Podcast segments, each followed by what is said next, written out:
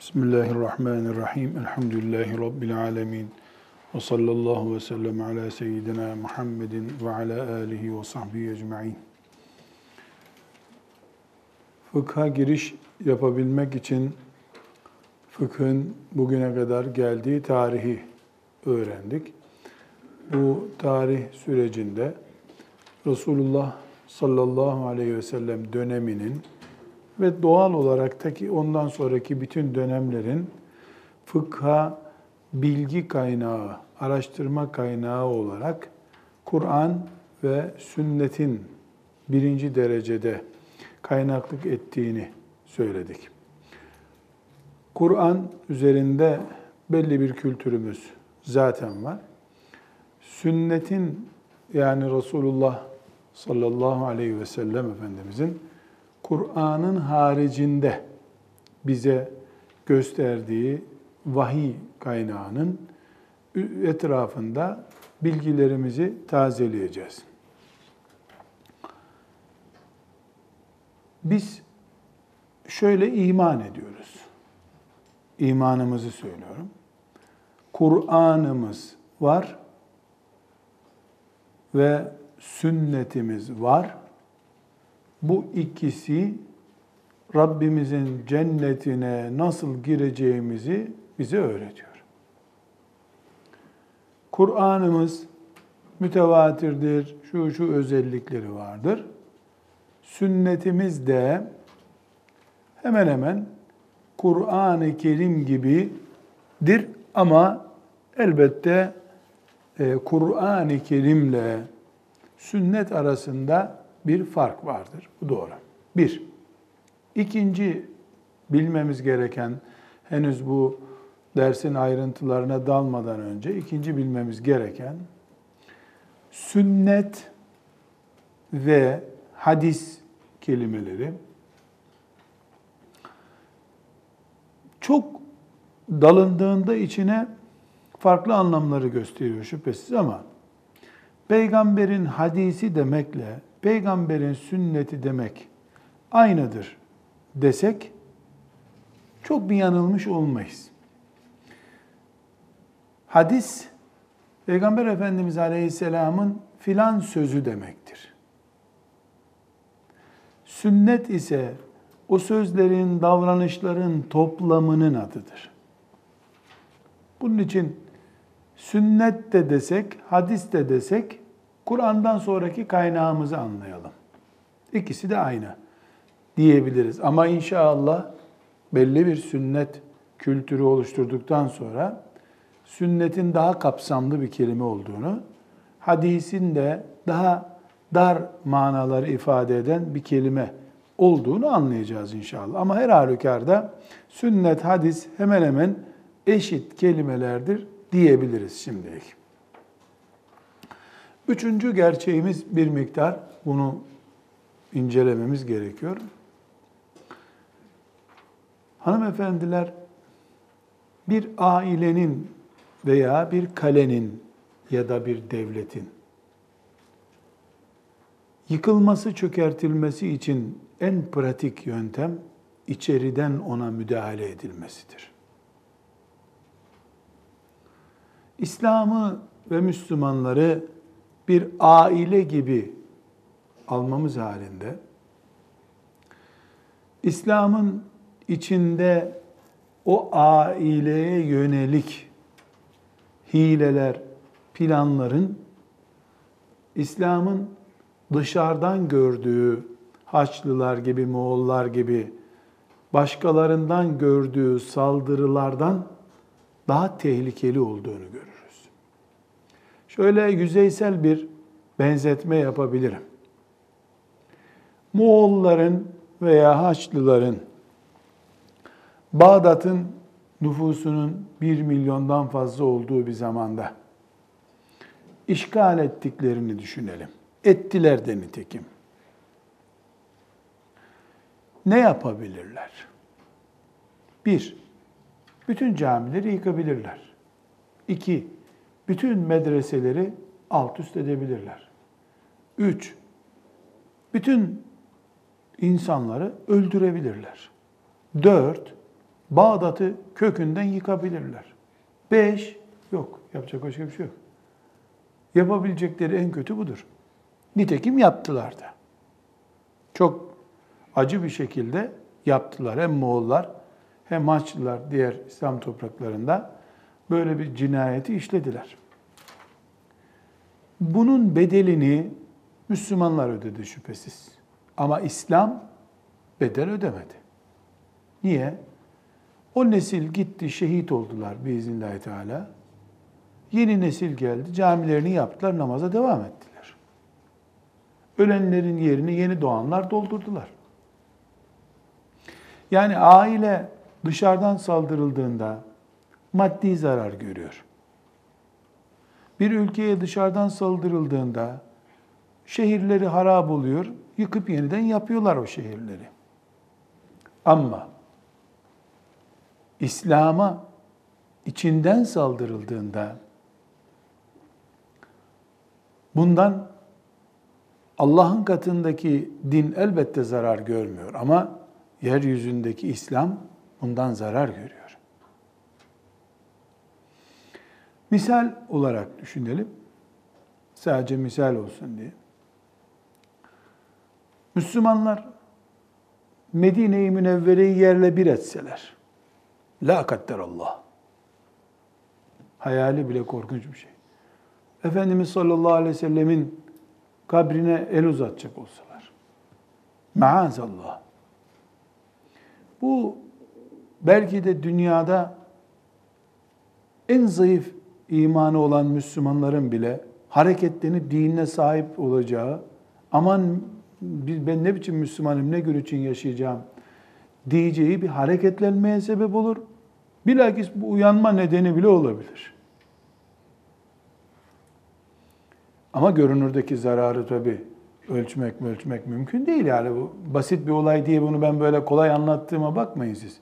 Öyle tiyatro gibi anlatıyorum yoksa bu basit bir şey değil. La Allah öyle bir şey e, vuku bulsa bizim kalpten gitmemiz lazım yani. Dünyada böyle bir nefes almadan ölmemiz lazım bizim. Fakat bir de Müslümanların bir bölümünün az veya çok bir bölümünün Resulullah sallallahu aleyhi ve sellem Efendimiz'i okul arkadaşı gibi gördüklerini, ona saygısızlığı ayıp saymadıklarını düşünelim. Bunun hangisinden İslam ve İslam'ın geleceği zarar görür? Efendimiz sallallahu aleyhi ve sellemin üzerine sinek konsa, onu bile bir savaş nedeni sayacak kadar aşık, heyecanlı, sempatik, sadakatli bir ashab değildi. Ya o onun Müslümanlığı ona bizimki bize dese diyen bir nesil olsaydı İslam bize böyle mi gelecekti? Bir dinin içinden darbe görmesiyle dışarıdan saldırılması arasında bir insanın derisinin bıçakla biraz kesilmesiyle kalbine bıçak saplanması kadar fark vardır. Eline bıçak yarası değen yara bantı bile koyar, iki gün, üç gün sonra derisi düzelir. Kalbine bıçak saplananın hayati tehlikesi olur. Bu nedenle hanım kızlar, asırlarca Müslümanların toprakları üzerinde gözü olup istila etmek için uğraşan Haçlılar ve diğer kafir güruhu hiçbir şekilde emellerine ulaşamadılar. Geldiklerinden beter geri gittiler.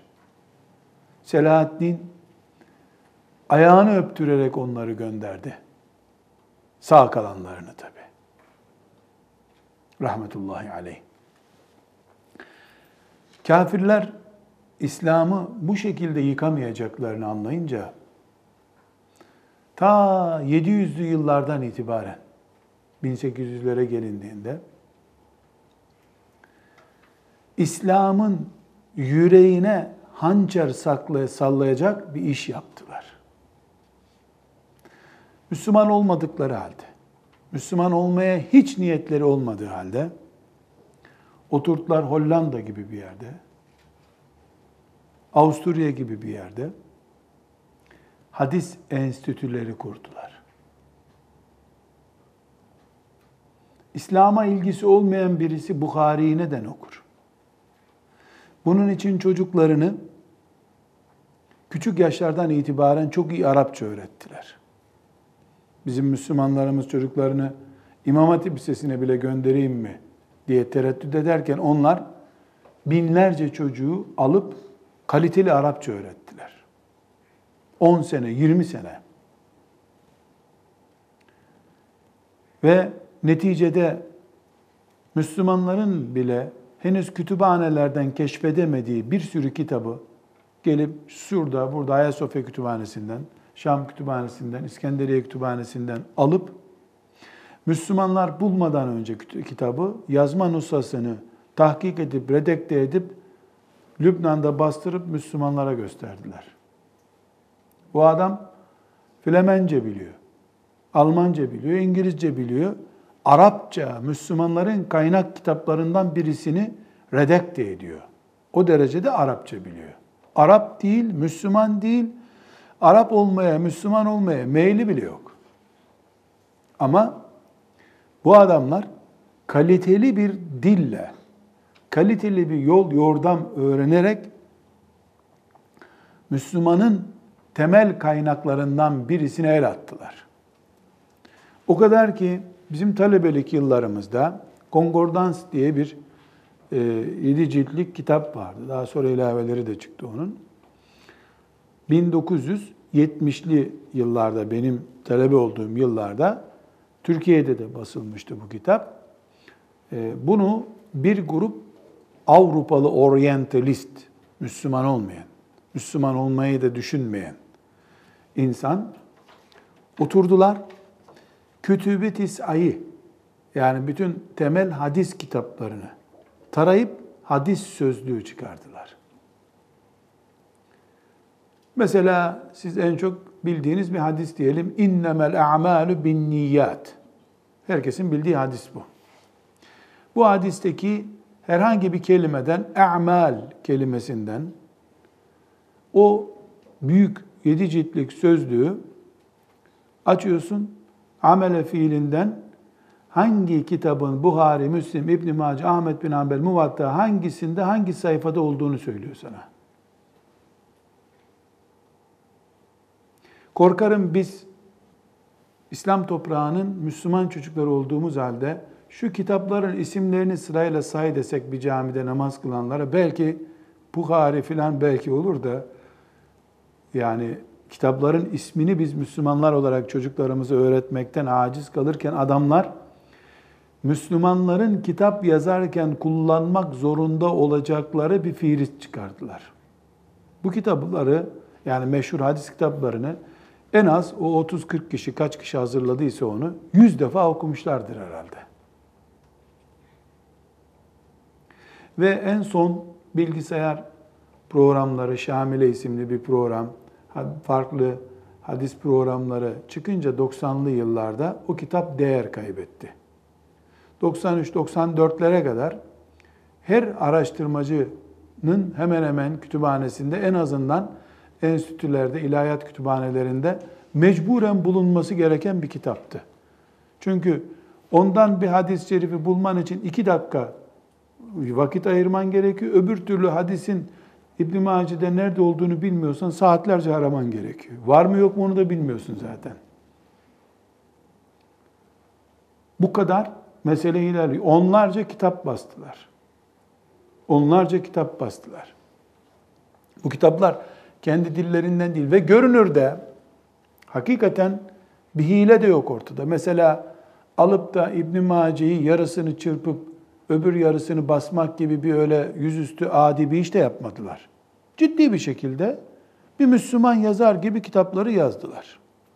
Fiilistlerini hazırladılar, programlar yaptılar.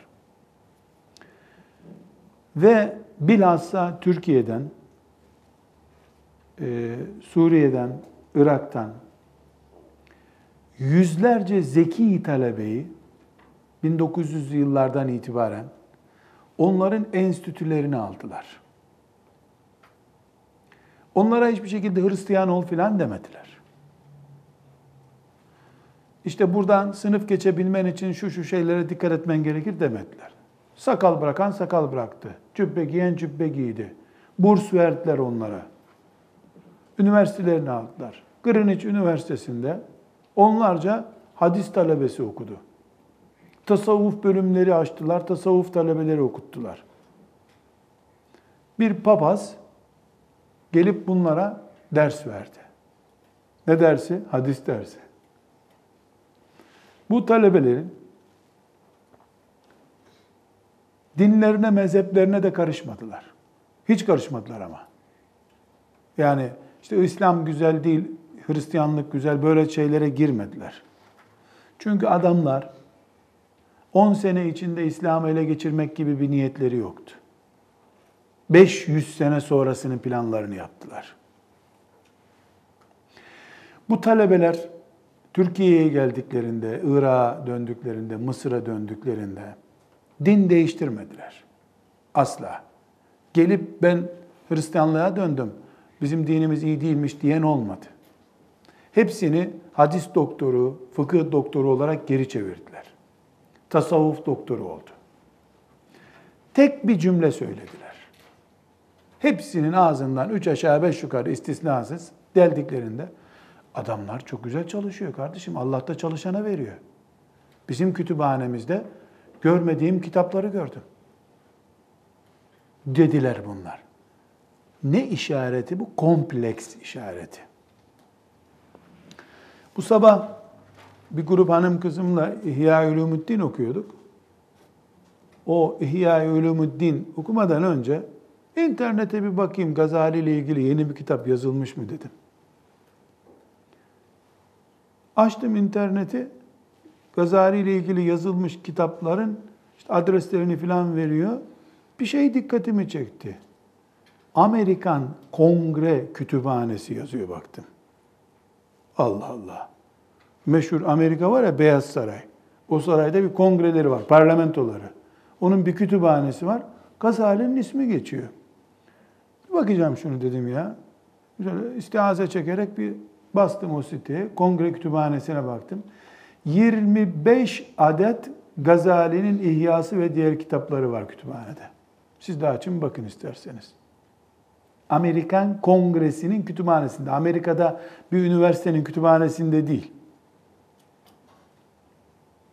Düşmanını tanıyor, Gazalisini keşfediyor. Ondan sonra onu nereden yakalayıp gırtlaklayacağını iyi biliyor kafir. Sonra baktım Gazali Enstitüsü varmış Hollanda'da. Adamlar Gazali üzerine araştırma yapıyorlar. Zannedersin ki Gazali'nin tesbihlerini, seccadesini alıp sabaha kadar namaz kılacak adam. Öyle bir derdi yok adamın. Gazali'yi Müslümanlar seviyor mu? Seviyor. Bukhari'nin kitabına itimat ediyor mu? Ediyor. Bukhari'yi bilirsem bunların dilini anlarım diyor. Müslümanların çocukları da İngilizce öğrenirken onların cici kızlarının resimlerine bakarak İngilizce öğreniyorlar. Onlar da bizi öğrenmek için İhya Ulumuddin'den Zühd bölümünü okuyorlar. Bizdeki İngilizce ders kitapları cici gavur kızları Nescafe içerken hep görünüyor. İşte diziz miziz öğrenmek için o müstehcen resimlere bakıyorsun sen. O da bizi çözmek için Gazali'yi okuyor. Bunun neresinde bir gariplik var? Varın siz anlayın bunu. Bu sünnet üzerine olan çalışmaları bu asrın yani içinde bulunduğumuz yüzyılın içinde çok kötü meyveler verdi. 1300 sene Müslümanların ağzına hiç alınmamış cümleleri hoca hoca adamlar ağızlarına aldılar. Sünneti olmasa da olur hale getirdiler. Bilhassa İngilizlerin kışkırtmasıyla Pakistan'da Kur'aniyun diye bir mezhep oluşturdular. Kur'aniyun, Kur'ancılar demek. Bunlar Kur'an'ı savunmak için ortaya çıktılar. Kur'an'ın dışında bir kitabımız yok bizim dediler. Diyorlar hala yaygınlar. Güya Kur'an'ı yüceltmek için hadisi şerifleri yok hale getirdiler. Sünneti ucuzlattılar. Müslümanların zekatlarıyla, fitreleriyle, vakıflarının burslarıyla belli bir e, ünvan sahibi olacak kadar okuyup yazanlar Kur'an-ı Kerim'i güya daha ciddi Allah'ın kitabına nasıl dil uzatırsınız? Allah'ın kitabı varken hiç hadis bilen okunur mu? Sanki hadis Tevrat, İncil gibi yani uydurma bir kitap gibi. Bir ilahiyat fakültesine ders vermek için oradaki bir grup kulüp öğrencilerine gittim. Dekanıyla e, görüşmek gerekti. Nezaketen görüştük. Dedi ki televizyondan sizi sürekli izliyorum dedi.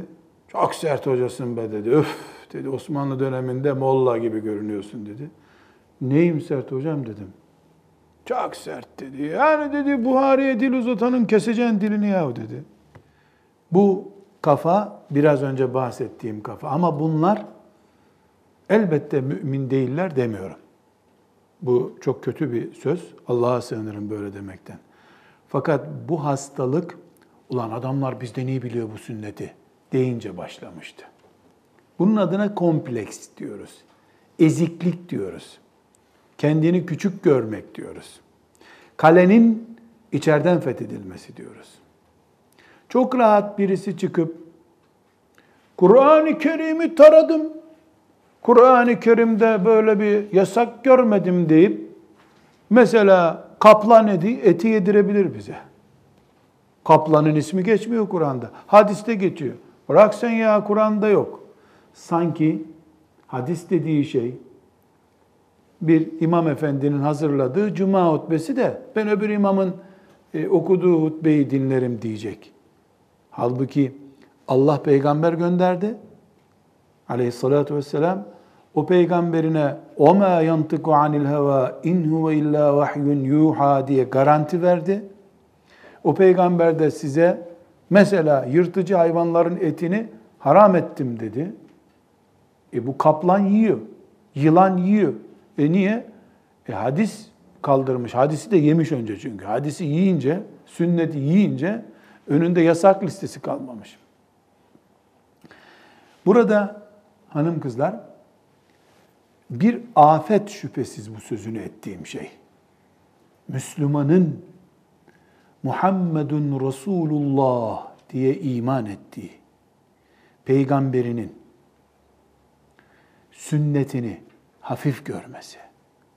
Maazallah. Bu üç asır önce.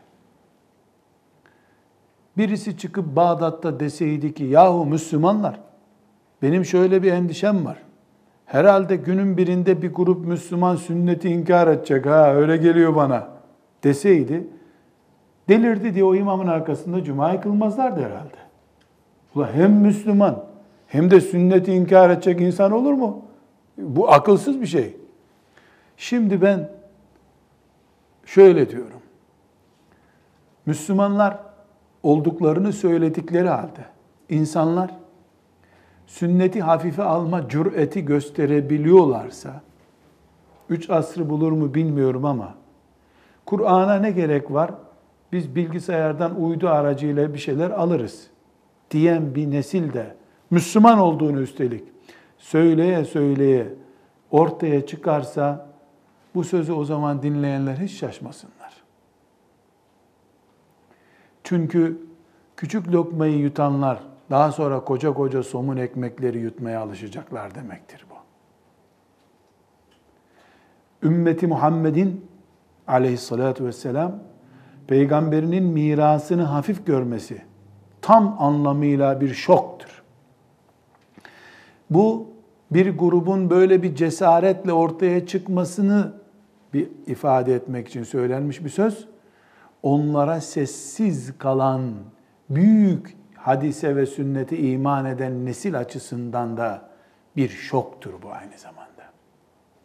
Birilerinin fitneye kapılıp, bir akıma kapılıp, Kur'an bize yeter, sünnete gerek yok demesine karşı, ne kadar onlar çirkin, hatalı, inşallah geri dönüşleri olacak bir sürece girdilerse, sünnete sarılmayan, peygamberimin emaneti, bir elime Kur'an verdi, öbür elime de sünnet verdi demeyen, işi sadece kavgayı seyretmeye bırakan Müslümanlar da aynı kabahatle kabahatlidirler. Bu sabah bir kardeşimiz bir soru sordu. Dedi ki hocam dedi neden bazı insanlar konuşma yaparken filanca hocamız dedi ki, filanca büyüğümüz dedi ki, mürşidi bir kamilimiz dedi ki bir saat konuşuyorlar. O bir saatte 30 nakil yapıyorsa bunun 30'u da niye şeyhlerinden oluyor? Sen niye bir konuşmanda 30 hadis okuyorsun? Farkınız ne dedi? Ne bileyim dedim. O herhalde o sözden daha rahat etkileniyor. Daha tesirli olacağını zannediyor. Ben de ne benim ne de Ahmet'in, Mehmet'in konuşma hakkı olmadığını, Allah bir kişiye konuş dediğini, onun da hadis diye sözler söylediğini iman ediyorum. Ben de öyle düşünüyorum dedim. Ben anlamadım bunu dedi. Ben de anlamıyorum dedim. O benden niye hadis okumuyor onlar? Hep büyüklerinin başkalarının sözlerini naklediyorlar onu soruyor. Neden? Çünkü hadis okudun mu ana enerjiden voltajı yüksek bir elektrik alıyorsun. Onu istediğin gibi evirip çeviremiyorsun o zaman. Filanca zatın filanca köyde söylediği söz daha kolay. Pil kadar küçük bir enerjisi var. Onu istediğin gibi evirip çeviriyorsun. Bu bakış tarzı tabii. Peygamberin aleyhissalatü vesselam sözü varken hangi insanın ağzını açması caizdir? Kim bir kelime ağzını açıp konuşabilir?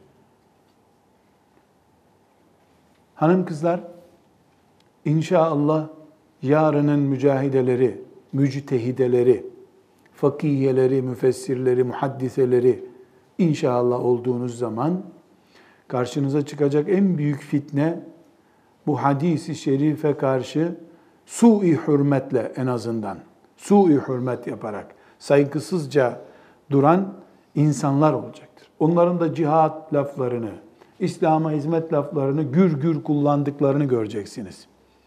Ama çok rahat bir şekilde yok canım Kur'an'da o yok dolayısıyla bu yok diyebilecekler size. Ben şahsımı söylüyorum. Özellikle şahsım diye vurguluyorum. Bu sözüm İmam-ı Azam'dan alıntı değil, hadis de değil.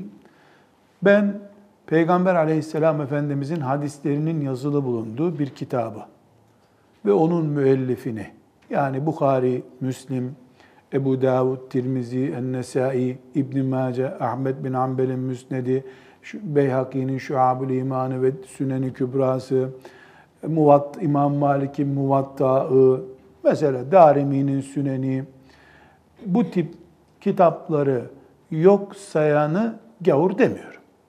Diyemem. Ama elhamdülillah öyle biriyle hiç oturup bir sofrada yemek yemedim. Azrail aleyhisselamın beni öyle bir adamın yanında yakalamasını istemem. Kalkar beni onlarla beraber zanneder. Neyime gerek uğraşıp kıyamet günü işte bir yemek için oturmuştuk filan demeyeyim diyorum. Oturulup yemek yenmez. İkna etmek için de hiç çalıştığımı hatırlamıyorum. Çünkü o hastalıklı, maske takacaksın, bir sürü eldivenler, ondan sonra mikroskopla falan bakacaksın. Yani zor onu tedavi etmek o kadar kolay değil.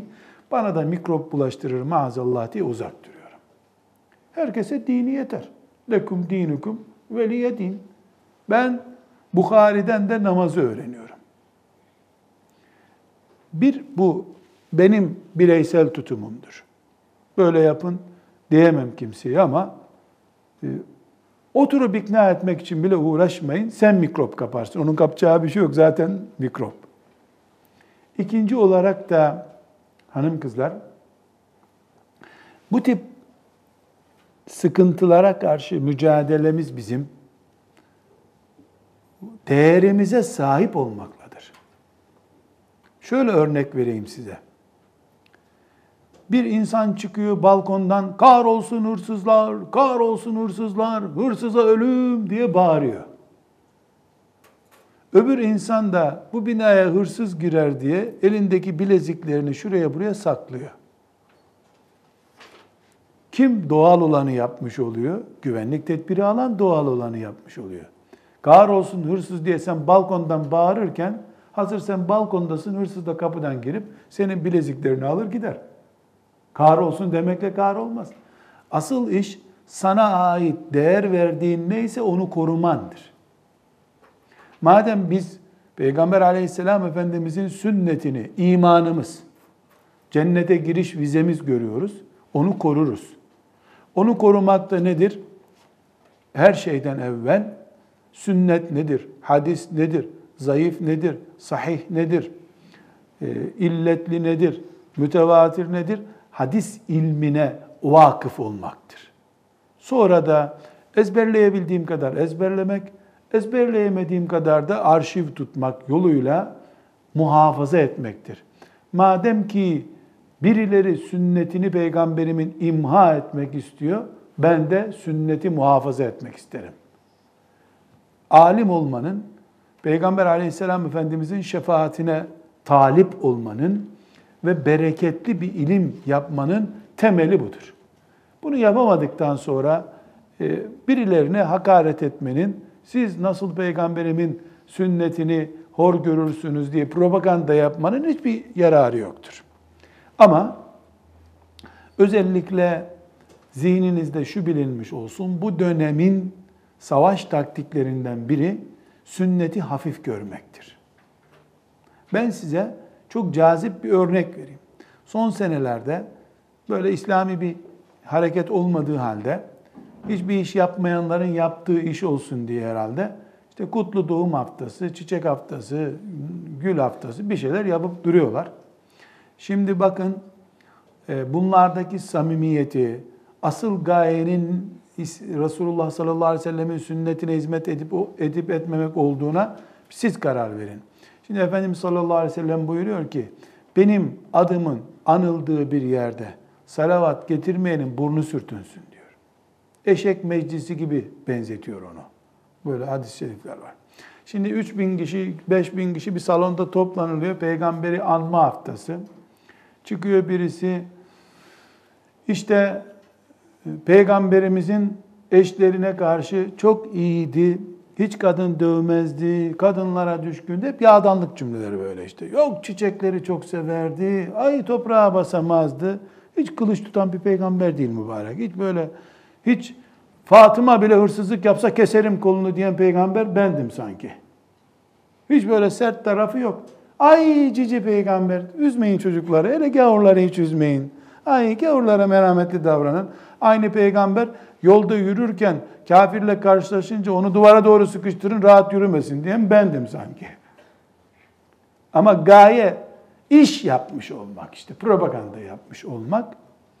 E, neticede bir saat, iki saat kutlu doğum haftası yapılıyor. Bir kere sallallahu aleyhi ve sellem diyen yok ortada ama. İlla denecekse orkestra eşliğinde haydi bir salatü selam. Udi makamında bir salatü selam. Ne yapıyorsun? Peygamber'e salatü selam. Bu sapıklığın, sapıklık diyorum. Uç örneklerinden birini veriyorum size. Salavat doldurma kampanyaları başlattılar şimdi. İşte peygamber için bir milyon salavat. Telefonla sipariş alınıyor. Alo, 3000 okudum kaydet. 2700 salavat okundu kaydet. Hristiyanlar da Yahudiler de dinleriyle böyle oynadılar. Sen konuşma yapmak için çıktığın kürsüye salavat getirmeden başladın. Peygamberi anlatacaksın. Yüz kere Muhammed şöyle yaptı, Abdullah'ın oğlu Muhammed böyle yaptı dedin. Bir kere aleyhissalatü vesselam demedin. Resulullah bile demiyorsun, Allah elçisi diyorsun. Ne demekse. Ama mangalda kül bırakmak da yok ha. Konuştu mu aşklar, gözyaşları, aman ya Rabbim. Nasıl olsa kılıcı yok peygamberin. Bol bol öv dursun. Çiçek dağıt. Bunlar hepsi tuzaklar. Ne kimin tuzağı? Şeytanın tuzağı. Bir milyon salavat getirecek yerde bir kere sünnetine sarıl. Kimi böyle işte bir milyon hatim, 200 bin şehide 200 bin hatim, her Türk vatandaşı için bir salavat, 74 milyon salavat. Bunlar sapık şeyler. İbadet maksadıyla yapıldığında bunlar sapıklıktan başka değil. Malik bin Enes rahmetullahi aleyhe birisi fetva soruyor. Diyor ki bizim mahallemizde birileri sabah namazından sonra oturuyorlar. Topluca beraber tesbih yapıyorlar. Yani la ilahe illallah diyorlar.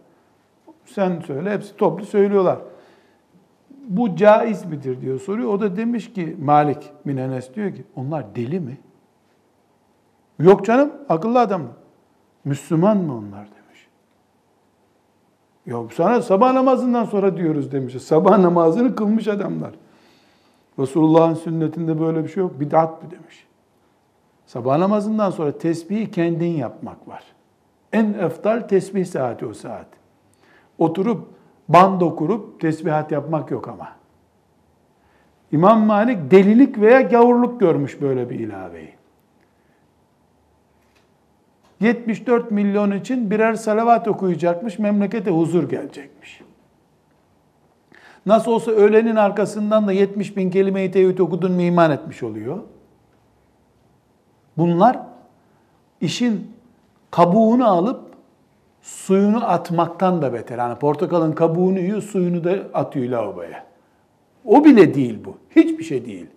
Şeytan bizi asıl yapmamız gereken şeyle, madem ki birileri Peygamber aleyhisselamın sünnetini hafif görüyor, o zaman benim de oturup Bukhari-i Şerif'i not defterimin notları gibi okuma hamlesi yapmam lazım.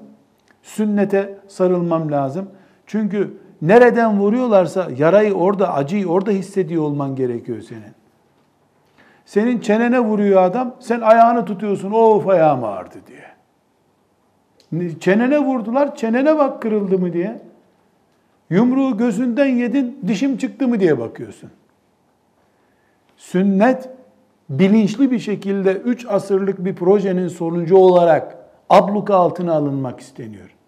Bunu da cihat ayetleri okuyan veya kendini İslam'a hizmet etmiş gibi gören ve gösteren e, öyle olup olmadığını Allah bilir tabi.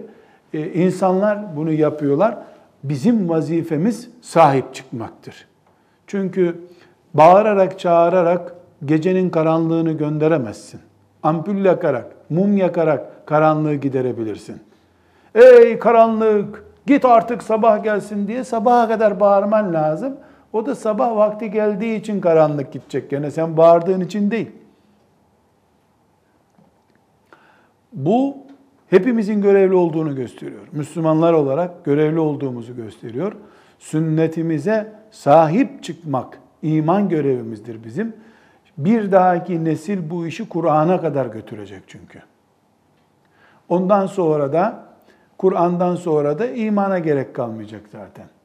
Çünkü şeytanın savaşı 20 senelik bir projesi değildir. O Adem Aleyhisselam'dan beri insan oğlunun dalaleti için uğraşıp duruyor. Şeytanın acelesi yok. 2000 sene sonra sonuç verecek bir iş için bile şimdiden yatırım yapar. Şeytan için ne fark eder? 2000 yılında birisi kafir olarak ölmüş, öbürü de 2015 yılında. İkisi de kafir ölsün de hangi yılda ölürse ölsün. Şeytanın bir acelesi yok. Bu meseleye hanım kızlar bu gözle bakmanızı rica ediyorum. Ümmeti Muhammed'in bu asırdaki fitnelerinden, karşılaştığı belalardan biridir. Evet, Allah peygamberini asla yalnız bırakmayacak. Birileri çıkıp belki de e, dün Müslüman olmuş bir insan çıkacak, peygamberin sünnetine aleyhissalatü vesselam sarılacak. Açlıktan e, burnu kokan, ağzı kokan bir sürü insanlar peygamberimizin sünneti diye Afrika'da Buhari ezberliyorlar. Giyecek çamaşır yok üstlerinde ama oturup Buhari ezberliyorlar. E, Allah peygamberini yalnız bırakmaz. Ama biz yapayalnız kalabiliriz bu çöllerde. olan bize olur bu sefer. Bunun için hepimiz Peygamber aleyhisselam Efendimizin sünnetini koruma görevlisi kabul edeceğiz kendimizi. Ama bu koruma bağırıp çağırmakla değil, sahip çıkmakla, ıslahlarını bilmekle. İnşallah fıkıh derslerine girişin biraz daha ilerisine giderek, daha açılımlı bir şekilde bu hadis literatürüne dalacağız. Çünkü bunda bir aciliyet ve tehlike gördüğümü söyledim. Dolayısıyla sünnet konusuna bir iki ders daha değineceğiz. Sünneti zaten iyice bilmeden fıkhın derinliklerine girmek de mümkün değil. Sünnette kullanılan zayıf, hasen, sahih ıstılahlarına bu mürseldir. Yani Ebu Hanife çıkıp diyecek ki İmam Şafii bu mürseldir. Mürsel hadisi karşıma getirme diyecek. Allah Allah mürsel ne demek? Adam ismimi demeyeceksin. Mürsel hadis ilminde bir istilahtır. Bileceğiz mesela. Bu şekilde bir çalışma yapacağız. Şimdi size üç tane kitap dağıtılacak. E, bu kitaplardan bir tanesi benim hocalarımdan İsmail Lütfü Çakan Hoca'nın e, hadis usulü kitabıdır.